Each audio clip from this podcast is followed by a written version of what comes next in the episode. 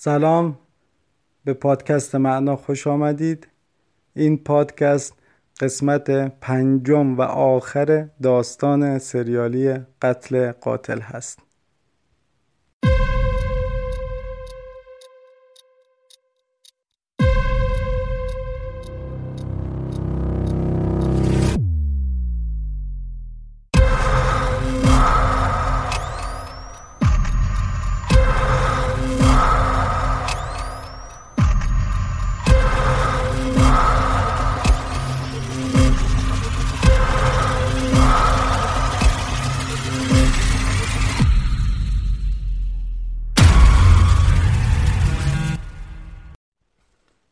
لب زدن ها همون زبان رمزی یعنی اعداد هستن. حالا متوجه شدی؟ مایک سرش را به نشانه تایید تکان داد. گفتم لطفا یک قلم و کاغذ بیار. و شروع کردم به یادداشت. توی دلم احساس خوشحالی می‌کنم. بالاخره سر نخی برای به دام انداختن قاتل پیدا کردم. وقتی نوشتن تمام شد هر دو به شماره ها نگاه کردیم. ولی سر در نمی آوردیم اول تصور کردم شماره تلفن است. اما شبیه شماره تلفن نبود. با گوشیم شماره ها را گرفتم ولی در شبکه موجود نبود. مایک گفت شاید آدرس باشه اما اعداد بیشتر از آدرس بود. مایک دوباره گفت شاید کد پستی باشه. پشت لپتاپش نشست و شماره ها را وارد کرد اما کد پستی هم نبود. یک ساعت گذشت ولی چیزی نفهمیدیم. مایک گفت تو مطمئن هستی؟ این لب زدن ها همون زبان رمزیتان بوده؟ آخه زمان زیادی گذشته. شاید ماریا تا الان فراموشش کرده باشه. من گفتم مطمئنم.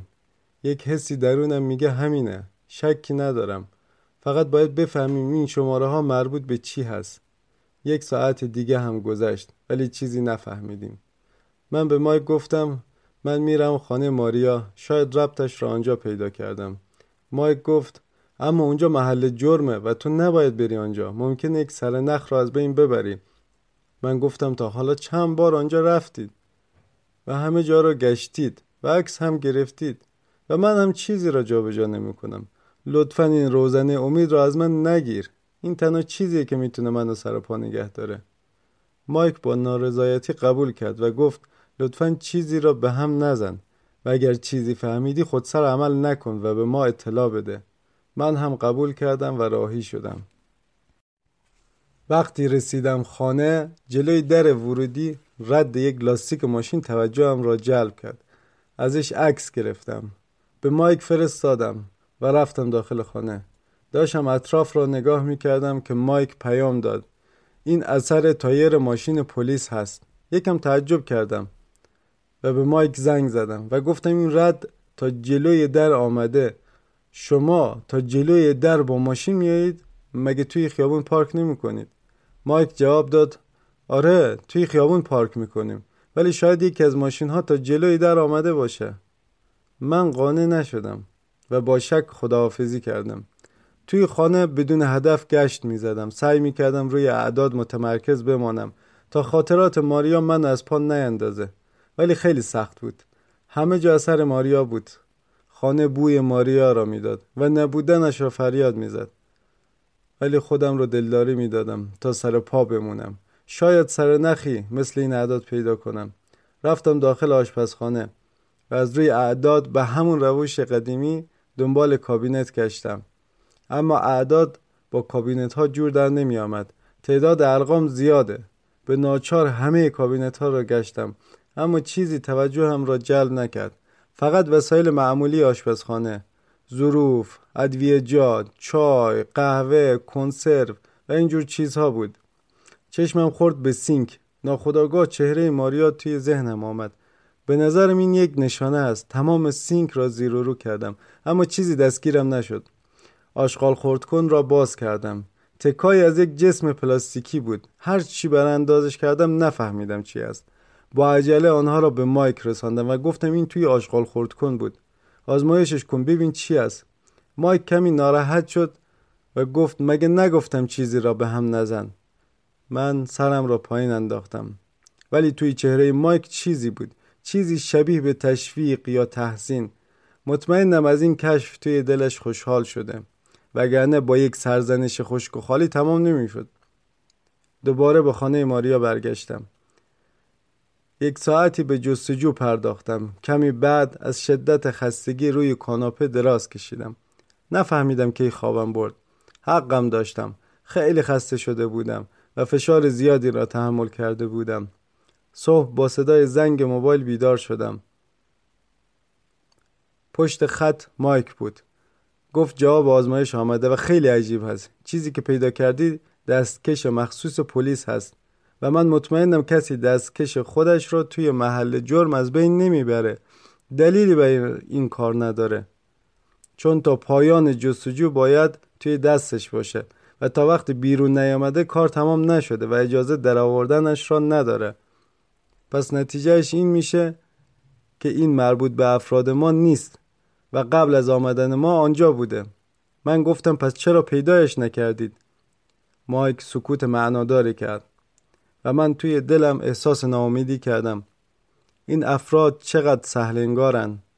من به عنوان یک آدم معمولی چیزی را پیدا کردم که یک تیم آموزش دیده نتوانسته پیدا کند. ولی چیزی نگفتم. با معاخذه پلیس شاید همکاری مایک را از دست بدم. پس بحث را عوض کردم و گفتم پس شاید اثر تایر جلوی در هم مربوط به ماشین های شما نباشد. مایک تایید کرد و گفت الان یک تیم برای بررسیش میفرستم. یک ساعت بعد یک تیم آمد. من جلوی در منتظر آنها بودم. وقتی آمدن محل را به آنها نشان دادم. اول از محل عکس گرفتم و بعد با یک ماده ازش قالب گیری کردن و قالب را بردن آزمایشگاه. من هم رفتم اداره پیش مایک. وقتی رسیدم با هم رفتیم به اتاق مایک و او گفت دستکش را مجدد آزمایش کردیم و نتیجه همون بود. در مورد اثر تایر هم مطمئنیم. اثر تایر ماشین گشت پلیس هست. من پرسیدم خب از این موارد چیزی هم دستگیرت شد؟ مایک گفت هنوز برای اظهار نظر زود هست ولی این احتمال را می دهم قاتل یک دوست پلیس دارد که به او کمک می کند احتمالا خانه ماریا رفته برای از بین بردن آثار جرم. ولی به دلیلی نتونسته کارش را انجام بده و زود محل رو ترک کرده. آنقدر عجله داشته که نتونسته آشغال خورد کن رو خالی کنه. من گفتم ممکن حق با تو باشه اما به نظر من این پلیس خود متهم است یعنی همون قاتل. مایک گفت چرا همچین حرفی می‌زنی؟ آیا دلیلی داره؟ من گفتم آره کسی که دستکش خود را توی آشغال خورد کن از بین ببرد. یعنی فرصت کافی داشته و کارش تمام شده. اون نیامده برای تمیز کردن خانه چون هیچ چیز تر و تمیز و مرتب نشده بود. او به نیت کار دیگری آمده و کارش را تمام هم کرده و بعد از اتمام کار دستکش را از بین برده. مایک بی مقدمه گفت شاید اما اگر این دستکش بنا به هر دلیلی از قبل آنجا بوده باشه چی؟ شاید اصلا ارتباطی به این موضوع نداشته باشه. من ناگاهان به یاد تماس آخرم با ماریا افتادم. رو به مایک گفتم چیزی به یادم آمد. بهتر تو هم بدونی. توی تماس آخرم با ماریا او گفت با شخصی تازه آشنا شده که خیلی مرموز هست. دائم در حال جابجایی بود و در هیچ خانه بیشتر از شش ماه نمیمان در مورد کارش هم چیزی نمی‌گفت. فقط گفته بود یک مقام دولتی دارد که به امنیت ملی مربوط میشه. مایک که به آمده بود پرسید امنیت ملی از کجا مطمئنی؟ شاید دروغ می‌گفته. من گفتم من هم دقیقا همین سوال را کردم و ماریا جواب داد خرج کردنهاش و رفتارش با آدم های عادی نمی‌خوره. مایک گفت این دلیل محکمی نیست. من گفتم موافقم اما اطلاعات ما در همین حد هست. مایک پرسید چیز دیگه ای نبود؟ من گفتم ماریا گفت که دوستش گاهی خشن میشه و اونو میترسونه. ماریا ازش علت رفتارش رو پرسیده. او هم در جواب گفته به خاطر مصرف زیاد قهوه و فشار زیاد کاری گاهی پرخاشگر میشه. از مایک پرسیدم داخل دوربین ماریا عکس یا فیلمی مربوط به کسی دیگه ای هست؟ مایک گفت نه. داخل حافظ دوربین عکس و فیلم های مربوط به گل و گیاه و جنگل و حیوانات در کل موضوعات مربوط به محیط زیست هست. من گفتم شاید این دوست جدید ماریا یک پلیس باشد. اینطوری کمی از مسائل حل می شود. هم دستکش و هم اثر تایر شاید مربوط به او باشد. اما اگر اینطور نباشد احتمال پلیس بودن قاتل زیاد هست. چون اثر تایر تا جلوی در خانه ماریا آمده من احتمال میدم برای بردن جسد ماریا آمده. کلمه جسد باز منو به هم ریخ انقلابی درونم شکل گرفت. انگار این درد قرار نیست کمتر شود. هر بار که به سراغم می آید چنان ضربه می زند انگار اولین بار هست متوجه مرگ ماریا می شوم. دیواری از جنس انتقام ساختم و به دور خودم کشیدم تا محیط پیرامون خودم را نبینم. اما ندیدن کافی نیست. ندیدن فرقی در ذات حقیقت به وجود نمی آورد. هر بار با چشم باز به اطراف خود بنگرم این حقیقت تلخ دوباره در من رسوخ می‌کنه و تمام تنم را فرا می‌گیره راه فرار نیست. باید این درد و رنج را تحمل کنم. روی صندلی میشینم دستانم را روی میز می‌گذارم و صورتم را بین بازوانم پنهان می‌کنم و شروع می‌کنم به گریه کردن. زار نمی‌زنم. دیگه توان زار زدن ندارم. فقط حق کوتاه و بریده بریده. از انتهای گلویم به بیرون میدود. مثل نوزادی که در فراغ مادرش یک ساعت گریسته و دیگر توان فریاد و دادخواهی تنهاییش را نداره. دستان مایک را روی شانه هم حس می کنم او مرد خوب و مهربانی هست. اما دوای درد من نیست. اصلا نمی‌دانم دوای دردم چیه. یا اصلا دارویی برای این درد وجود داره؟ خود را مثل آن نوزاد تنها و بی پناه حس می کنم و امیدی هم به نام مادر برای من وجود نداره. قرار نیست فرشته نجاتی از آسمان ناگهان ظاهر شود و مرا نجات دهد. فقط خودم هستم و خودم. به یاد آن جمله معروف میافتم. درد و رنجی که مرا نکشد مرا قوی تر می کند پس باید به خود بیایم. زمان آه و ناله نیست. زمان انجام عمل هست. با گریه و ناله کاری از پیش نمی رود زمان ایستادن هست. زمان روبرو شدن با طوفان زندگی. راه این کار مبارزه با دنیا نیست. دنیا با ما سر جنگ نداره. یعنی با هیچ کس سر جنگ نداره. چقدر این افکار کهنه و پوسیده و اشتباهن. اینکه دنیا با من سر جنگ داره. یک عمر با این عقاید زیستم. و اکنون در این لحظه بابت این عقایدم احساس شرم دارم. شاید تنها دلخوشیم این باشه که در این لحظه به ارزش پذیرش پی بردم. دیگه با دنیا نمی جنگم. دنیا و زندگی را با تمام خوبی ها و بدی هاش میپذیرم و با آن مدارا می کنم شخصی می گفت دنیا جای بدیه اما ارزش جنگیدن را داره. من میگم دنیا جای بدیه اما ارزش مدارا را داره. وقتی میشه مصالحه کرد چرا باید به جنگی برم که امکان بازنده شدن در آن هست؟ مصالحه یک بازی برد برد برای دو طرف هست. خیلی تعجب برانگیزه که آدم ها کارهایی می‌کنن که برایشان مضر هست یا باعث نابودیشان می شود مثل اعتیاد مثل جنگیدن با دنیا.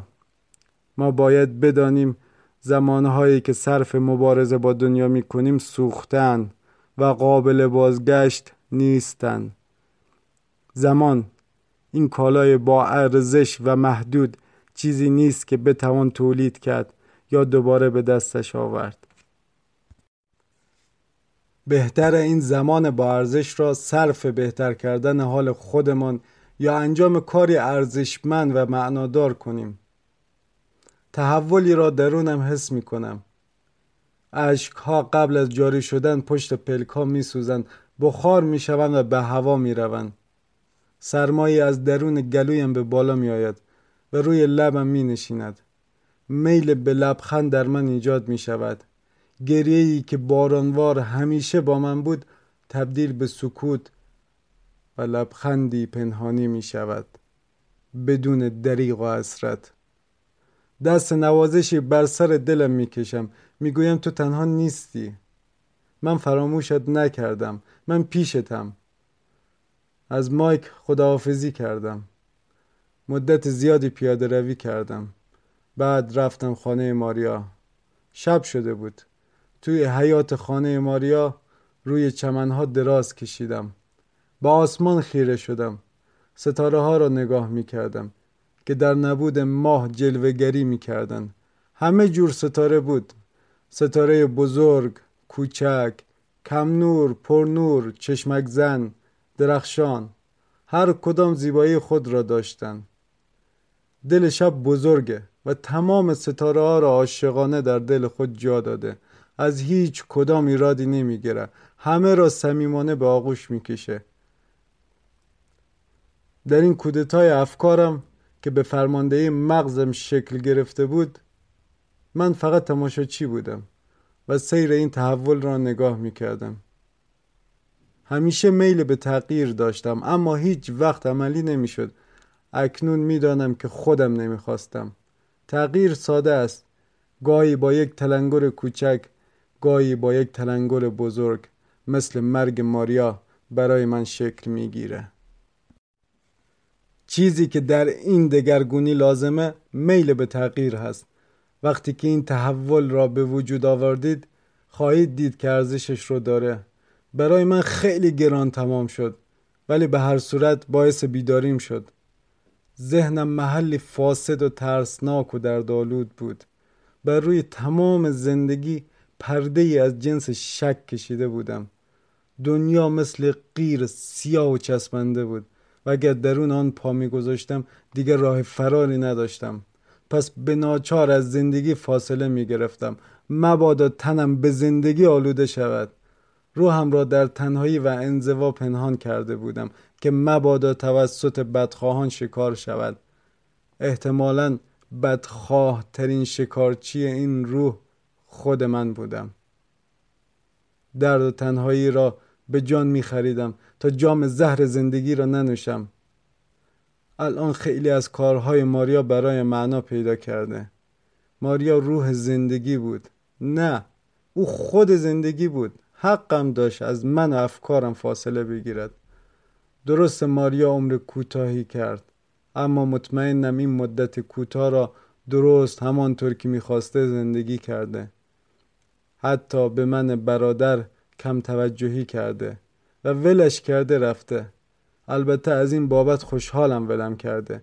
دلیلی ندارد چون خواهرم بوده خودش را به پای من نابود کنه. خوشحالم که به دنبال آرزوها و دیوان بازی هایش رفت. تعجب می‌کنم.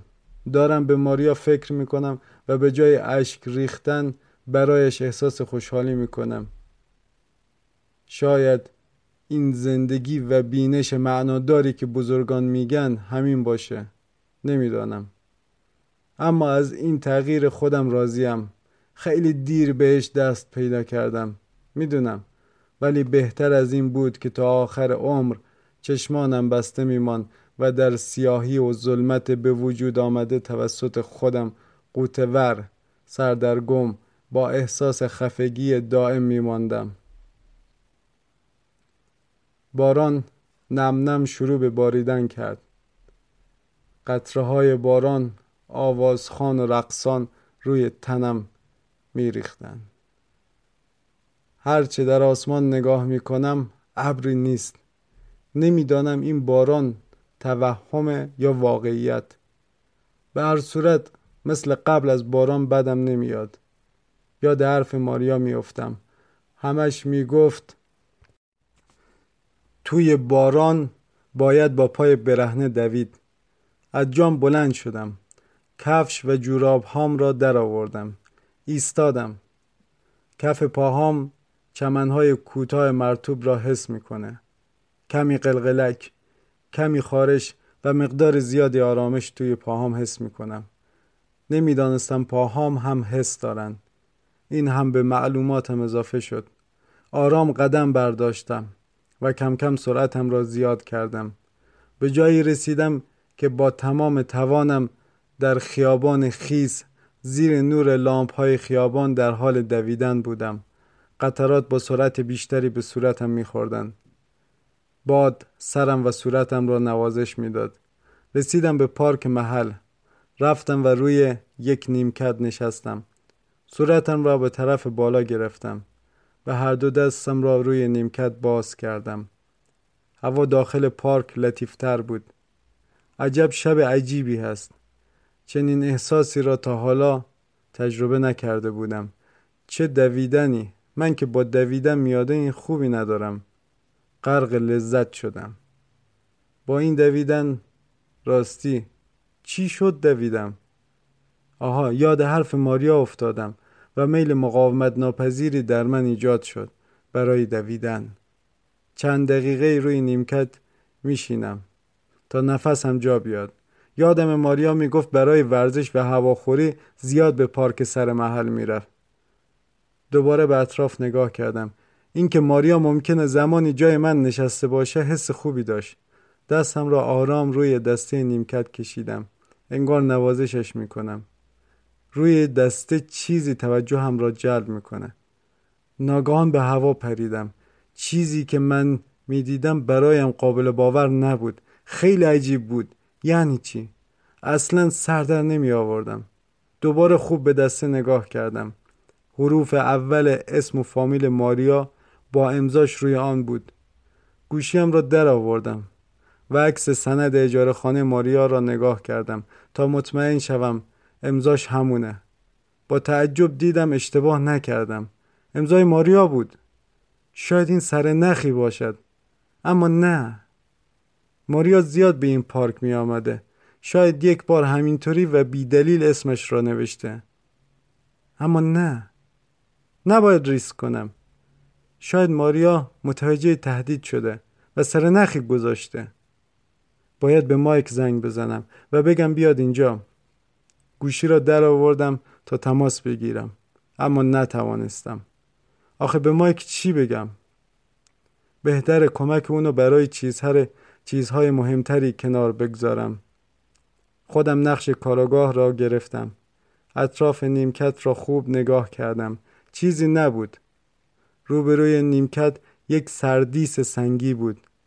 تمامش را گشتم. چیزی نبود. حتی سطل آشغال کنار نیمکت را با اکراه گشتم. چیزی نبود. دوباره روی نیمکت نشستم. خودم را جای ماریا گذاشتم.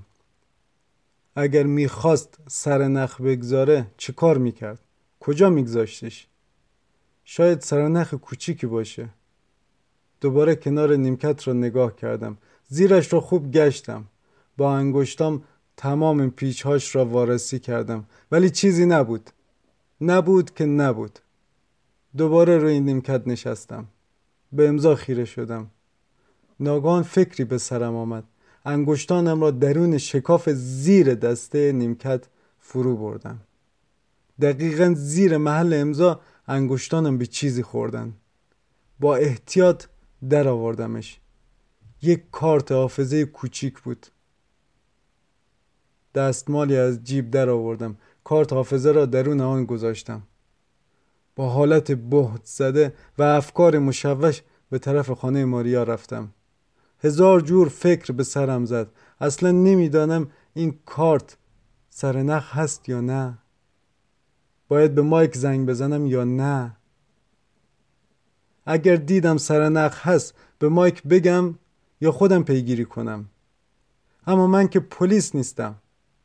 ولی دستگیری یا شاید کشتن این روانی خیلی خوشایند است. کلمه کشتن کمی برایم غریبه شده. شاید این هم به خاطر تغییرم باشه. ولی این قاتل روانی باید بمیره. وگرنه معلوم نیست چند نفر دیگه را سیابخت می‌کنه. بالاخره رسیدم خانه. وارد خانه شدم. لامپ ها را روشن کردم. رفتم روی مبل نشستم.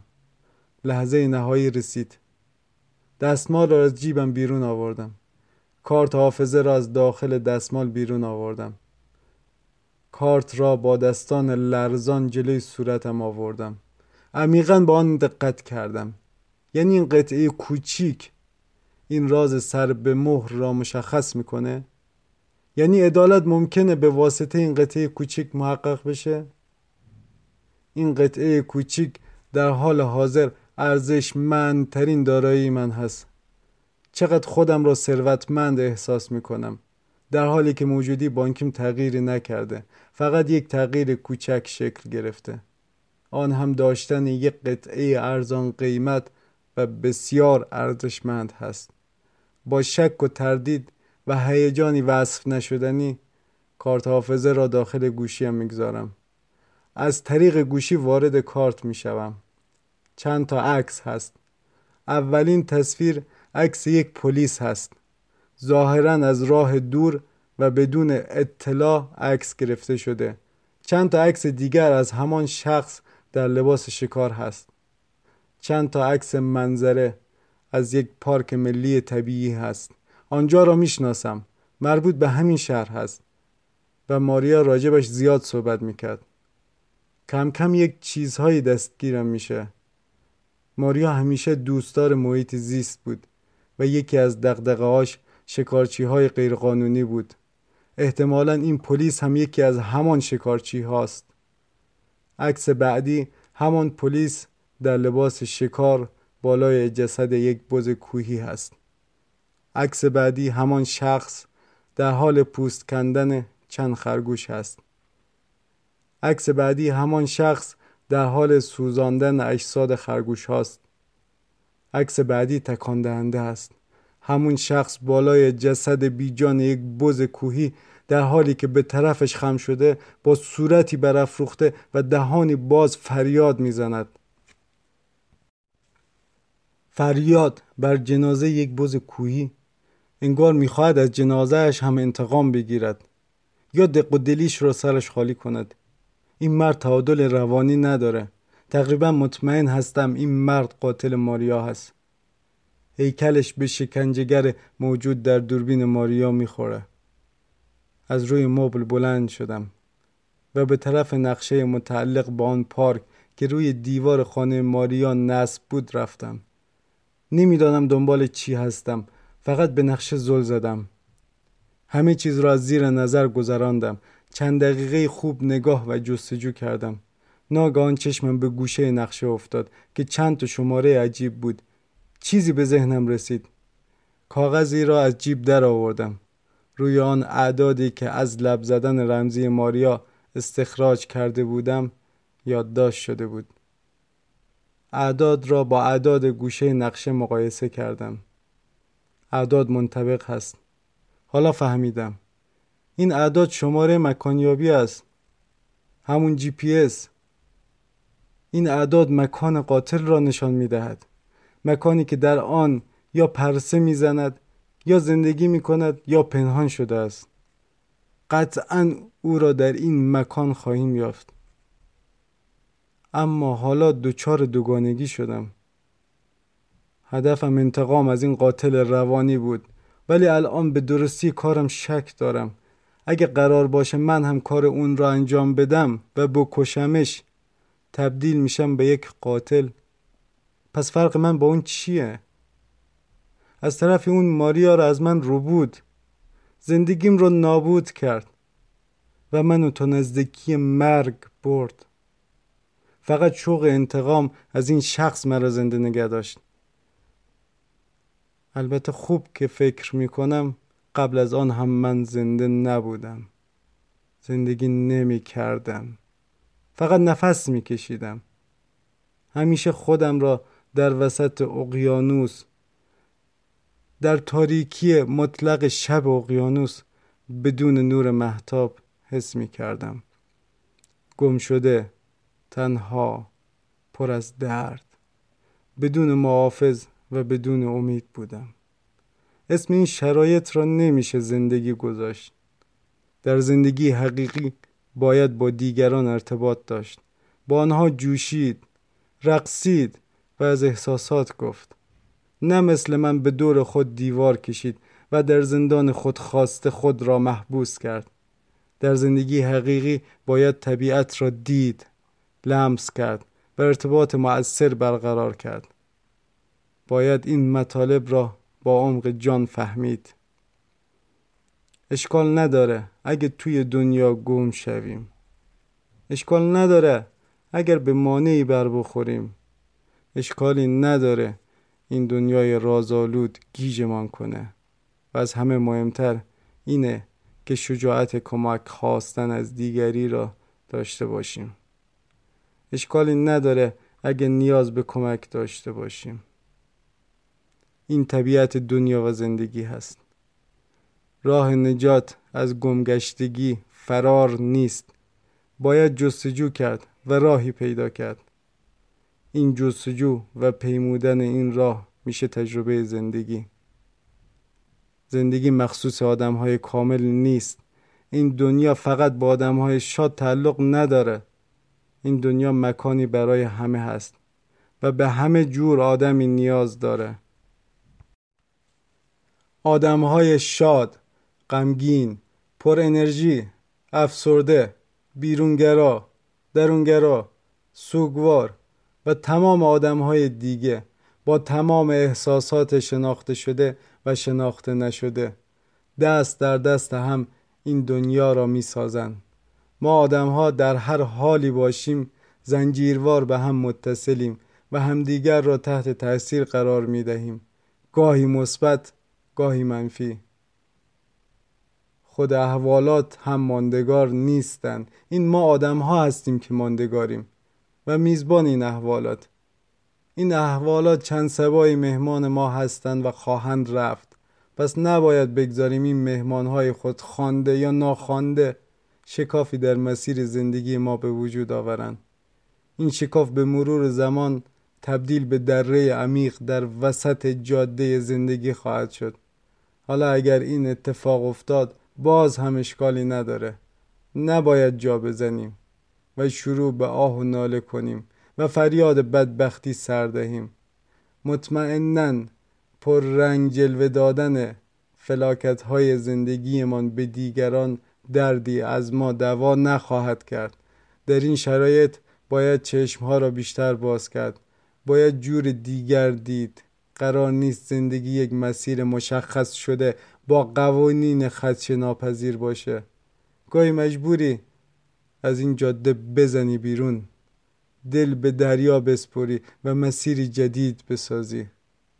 مسیری همسو با احوالات و قوانین خودت.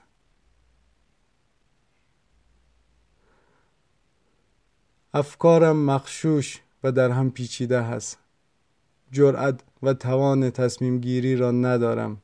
ای کاش کسی بود تا به من کمک کند. این جمله آخر بد جوری منو به هم ریخت. اگر این قاتل نیاز به کمک داشته باشه چی؟ اگه فقط راهش را گم کرده باشه چی؟ شاید فقط نیازمند یک راهنما یا یک ترنگور باشه. دلم می‌خواد از کشتن این قاتل روانی بگذرم و به دست عدالت بسپارمش. تا در موردش قضاوت کنن ولی به کمک نیاز دارم تا دلیلی بیابم برای این کار. همانطور که روی مبل نشسته بودم چشمانم را بستم. ماریا را در ذهنم تصور کردم. نمی‌دانم چرا نشسته روی یک تاب کوچک در سنین کودکی به ذهنم آمد. رو به ماریا گفتم می‌خواهم از قتل قاتل تو بگذرم. چون اگر تو اینجا بودی می‌دانم روح لطیف تو به مرگ و کشتن راضی نمی‌شد. و همیشه طرفدار فرصتی دوباره بود. می گفتی هر انسانی لیاقت فرصت دوباره را داره. ماریای عزیزم می‌خواهم به عقاید تو احترام بگذارم. رفتار تو را تقلید کنم. این گونه پیوند روحمان هم شاید عمیقتر شد. نمی‌دانم اصلا چی می‌گویم. شاید حرفام اصلا منطقی نداشته باشه. آخه بخشش نیاز به منطق نداره بلکه یک روح عاشق می‌خواد. ماریای عزیزم اگه با این کار موافق هستی لطفا نشانه چیزی بفرست یا به طریقی روشنم کن. اتفاق عجیبی افتاد. یک بار حضور ماریا را حس کردم. با تعجب چشمانم را باز کردم اما ماریایی در کار نبود. یعنی چی اتفاقی افتاده؟ چرا حضور ماریا را احساس کردم؟ متوجه شدم داخل خانه عطر ماریا پخش شده. توی ذهنم از ماریا برای رضایتش و فرستادن نشانه تشکر کردم. اما می‌خواستم علت این اتفاق را در دنیای واقعی بفهمم. به دنبال منشأ بو شروع به گشتن کردم. تا رسیدم به کنار پنجره. زیر پنجره میز ماریا بود. عطر ماریا که عطری درجه یک بود روی میز بود. پنجره باز بود و نسیمی از طریق پنجره به داخل خانه وارد شده. نسیم در مسیر راه با شیشه عطر تماس پیدا کرده و اون بو را به داخل خانه نزد من آورده. چقدر ساده! خوشحالم از دریافت این پیام. شاید هم پیامی در کار نبوده و فقط من دلم می‌خواست پیامی در کار باشه. نمی‌دانم. ولی از نتیجه راضی هستم. از خانه مستقیم به اداره پلیس می‌روم. سراغ مایک را می‌گیرم. اما او نیست. از افسر نگهبان می‌خواهم با مایک تماس بگیرن تا به اداره بیاید. چون من قاتل را پیدا کردم. نیم ساعت بعد مایک سراسیمه و با هیجان وارد سالن اداره شد. به طرفم آمد دست داد و تعارف کرد به اتاقش برویم. وقتی وارد اتاق شدیم بدون مقدمه همه چیز را برایش تعریف کردم. او حتی فرصت نشستن نکرد. البته هر دو آنقدر هیجان زده بودیم که توان نشستن را نداشتیم. وقتی صحبت هام تمام شد دهان مایک باز مانده بود. و خیره به من نگاه می‌کرد. گوشیم رو در آوردم. کارت را از آن خارج کردم و به دست مایک دادم. با هم به یک اتاق دیگر رفتیم و مایک کارت را به یک شخص دیگر داد که پشت یک کامپیوتر نشسته بود. همه چی ریتم سریع به خود گرفته بود. مایک مثل سابق نوت برداری نمی کرد تا در پرونده ثبت کند. هر دو پشت آن شخص به مانیتور خیره شده بودیم. تصاویر افراد با سرعت در چرخش بود. تا بالاخره یک تصویر آرشیو پلیس با تصویر گرفته شده توسط ماریا انتباق پیدا کرد. کارها ریتم تندتری به خود گرفت. در یک چشم به هم زدن یک تیم ضربت تشکیل شد. من هم هر جور بود مایک را راضی کردم با آنها بروم. ولی مایک قول گرفت نزدیک محل درگیری احتمالی نشوم. من قول دادم و راهی شدیم. چهل و پنج دقیقه بعد توی محل ثبت زندگی آن شخص بودیم. تیم ضربت وارد شد. ده دقیقه بعد به ما اجازه ورود دادن. البته کسی در محل نبود. من کنار مایک او را همراهی می کردم بعد از 20 دقیقه گشتن مایک رو به من و افرادش گفت این محل زیادی تر و تمیز هست فکر کنم اینجا کسی زندگی نمی کند این محل احتمالا برای کارهای اداری و رد گم کردن استفاده میشه افراد مایک پرسیدن حالا چه کار کنیم؟ دستور چیست؟ مایک که فرمانده عملیات بود با هیجان گفت نباید بگذاریم از دستمان فرار کند. چون عضوی از ما هست احتمال دارد از عملیات مطلع شود. پس باید کار را امشب تمام کنیم. یکی از افراد با بیقراری پرسید چطور؟ مایک گفت یک مکان دیگر داریم که به تلاش برادر مقتول توسط زبانی رمزی که خودشان کدگذاری کرده بودند کشف شده. مکان احتمالا کلبه شکار یا مخفیگاه او است. مکان واقع در پارک ملی است. از اینجا مستقیم به آنجا می رویم. افراد همه با هم حرکت کردند. حدود سه ساعت و نیم توی راه بودیم تا بالاخره به مکان مورد نظر رسیدیم. افراد دایره تشکیل دادن به مرکزیت آن نقطه جی پی اس. افراد آهسته و با احتیاط دایره را تنگ تر کردند. همانطور که مایک حد زده بود یک کلبه شکار آنجا بود.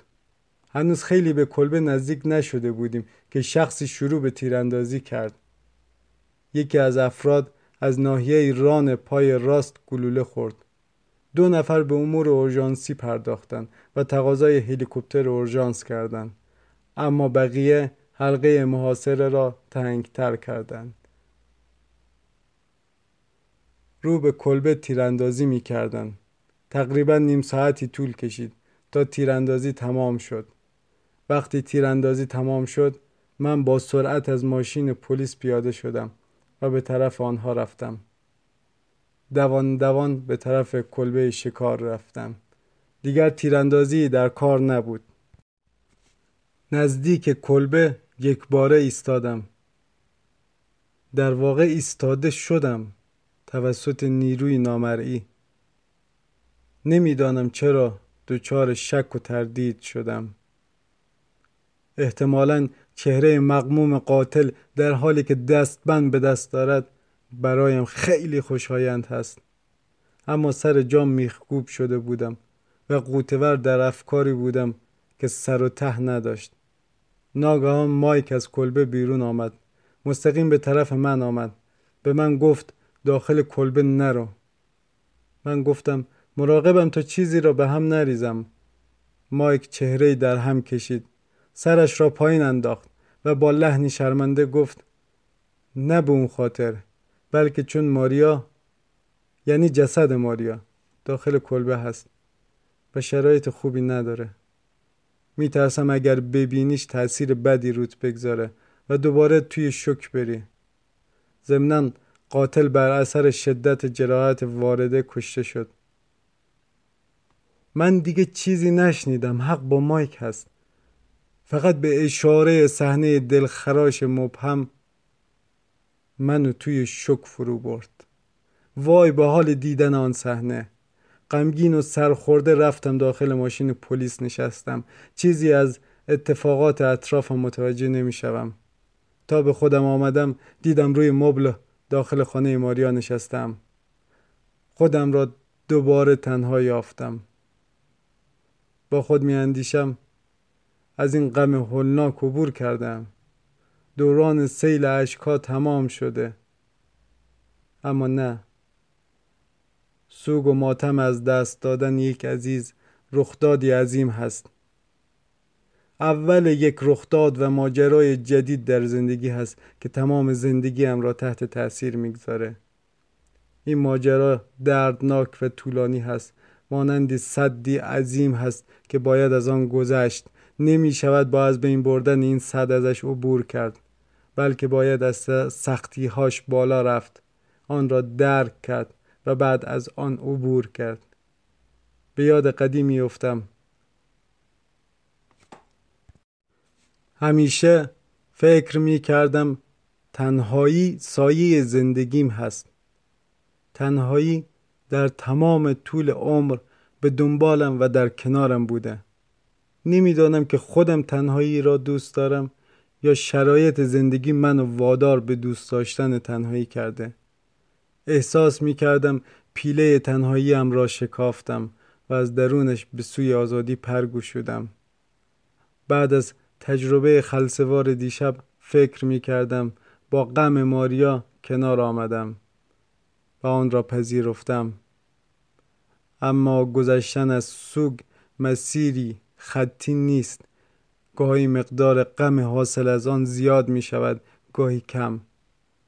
با یک تلنگر با یک نشانه یا یک خاطره غم و درد این ماتم یادمان می آید و دوباره به پیله تنهاییمان برمیگردیم. دنیا را به طرز وحشیانه ساکت و سرد حس می کنم در این فرصت کوتاه زندگی تنهایی و غم چه بیرحمانه به طرفمان هجوم می آورد در طول عمرم دوستان زیادی داشتم.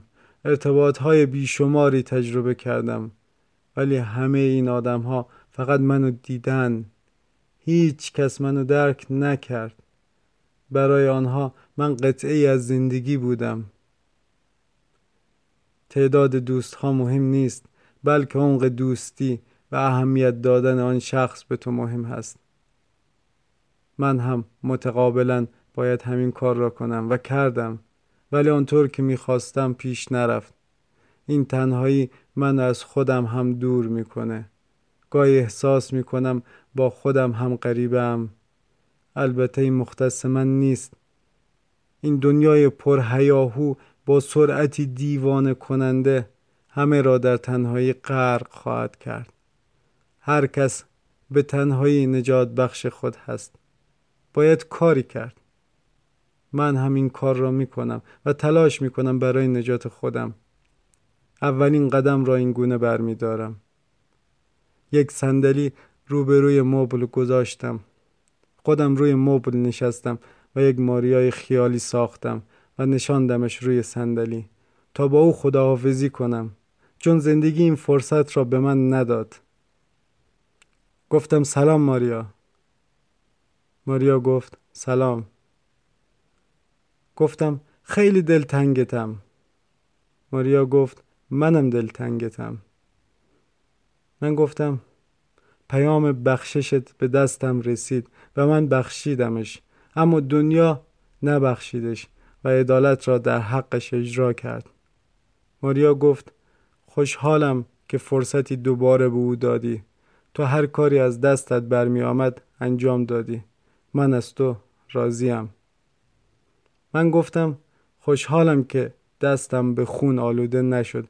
چون زیر بار سنگینش حتما کمر خم می کردم ماریا گفت من هم خوشحالم که روحت را پاک نگه داشتی. من گفتم ماریا منو ببخش که تنهات گذاشتم و نتوانستم ازت مراقبت کنم. اما قول میدم وقتی زمانم در این دنیا تمام شد و آمدم پیشت تا ابد کنارت بمانم. ماریا گفت تو بهترین داداش دنیایی. عجله نیست. جام اینجا خوبه. و منتظرت خواهم ماند.